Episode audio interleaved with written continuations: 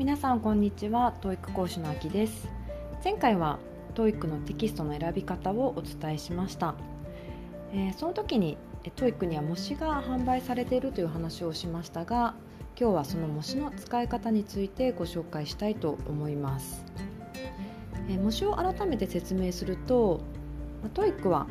過去問がですね日本では販売されていないのでまあ、その代わりに本番そっくりの内容で作られたのが模試です。で一番有名な TOEIC 模試っていうと、えー、TOEIC の問題を実際に作っている団体 ETS が販売している TOEIC 公式問題集というのが一番有名です。前回の放送ではまあ、模試は初心者は最初に買う必要ありませんよってお話ししたんですけれども、まあ、唯一ですね初心者でも買った方がいい場合があります。それはどんな時かっていうとあの一番最初に実際に TOEIC の試験を受けましょうっていうふうにお伝えしましたがどうしてもですね、まあ、本番の TOEIC を受けられない、まあ、日程が合わないとかそういった理由で受けられない時に模試で代用されるといいと思います。そして2時間本番と同じように解いてみるという使い方をしてみてください。そしたら、えー、大体自分のスコアを知ることができます。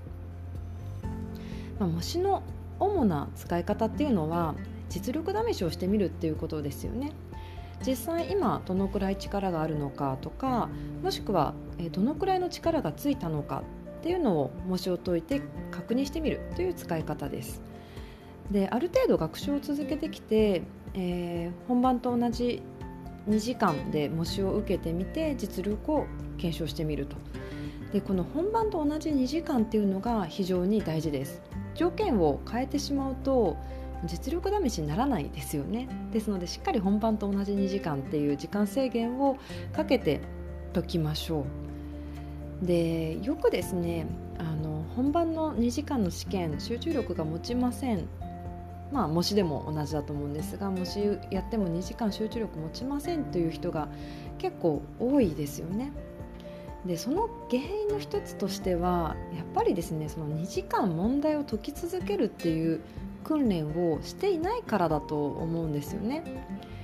あの集中力っていうのはこうモチベーションみたいにわーっとこう湧き上がるものでは私はないと思っていてあくまでもこれは一人一人が持っている力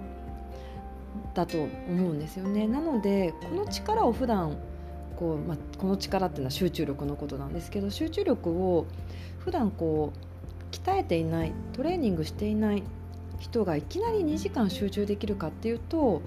できないんじゃないかなとやっぱり思います。例えばマラソンに例えて言うと10キロ走るような大会に出ようとしている人がいや実は本番まで1回も10キロ走ったことないんだよねとか言ったら結構びっくりしますよね。それと同じであの TOEIC も2時間解き続ける練習しないで本番を迎えるのって同じぐらい結構驚きなことです。ですのでできればまあできればというか間違いなくその本番2時間の試験をやる前に、えー、2時間集中して勉強するもしくはまあ模試を解いて、えー、2時間解き続ける訓練をするっていうことをした方がいいです。じゃないと本番やっぱり2時間すごくきついので2時間集中できるような訓練をしておいた方がいいですよね。まあ、そして、まあ、本番さながらに解いて丸付けしますがそれで終わってしまってはやっぱりもったいないわけです。えー、実力を検証するっていうのもまあ大事なんですがそれだけだとあの模試を生かしきれてないのでもうちょっと使い込んでいただきたいです。じゃあ、えー、本番さながらに解いた後、まあ、丸付けをしてその後どうするのがいいのかっていうと今度はですね200問を時間制限なしで解いてみてください。もう本当にこれは何分かけてもいいです。それこそもう1週間かけてじっくり解いてもいいので、えー、時間制限なく解いてみる。時間制限がなかったら一体どのくらい正解を出すことができるのか時間制限関係なくこう自分の英語力っていうのがどのくらいあるのかっていうのを確かめてほしいんですね。でもし時間制限がなかったら結構解ける結構正解率が上がるっていうことであれば原因はその情報処理の速度にあるっていうのが分かるはずなんですね。知識はあるんだけれども時間制限があるがためにそれを発揮できていない状況だっていうことが分かるかと思います。じゃあ次のステップが明確になりますよね。知識はあるんだけどもじゃあ処理速度が遅いのであれば処理速度をどうやって高めていったらいいのかっていう、えー、学習方法に切り替えればいいわけです。ですので、まあ、それを、えー、確かめるために時間制限なくして解いてみる。でここまででですね2回解いてることになるんですよね。1回目は本番さながらにして解く。で2回目は時間制限なく解いてみる。そして3回目もやってほしいんですね。今度はこの模試のことを忘れた1ヶ月後ぐらいにまた時間制限ありで解いてみてください。あのなんとなく問題を覚えていても別に構いません。1回目より解けていたらそれが成長です、えー、2回目にあのしっかり復習できた人は解き方もねしっかり身についている実感があると思うんですがそれが大きな成長ですね。で3回目にやる時のポイントなんですけれどもその時にですねあの勘で解いているのかそうじゃないのかもチェックしてみるといいと思います。マークシートに実際にあの正解をマークしていくと思うんですがそれと同時にあなんかこれよくわかんないけどこれかなって勘で塗ったものもあると思うんですよね。そういった問題はちょっとチェックしておくといいです。あの正解って勘で解いても正解になってたりしますよね。